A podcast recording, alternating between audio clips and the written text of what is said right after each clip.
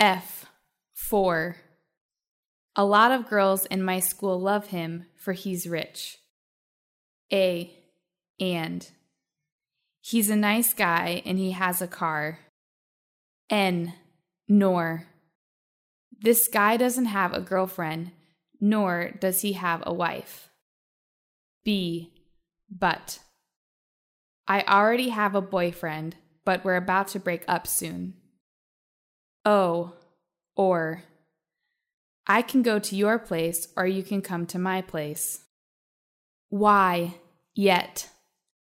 I'm a married man, yet I can assure that you get a condo, nice car, blah, blah, blah. S.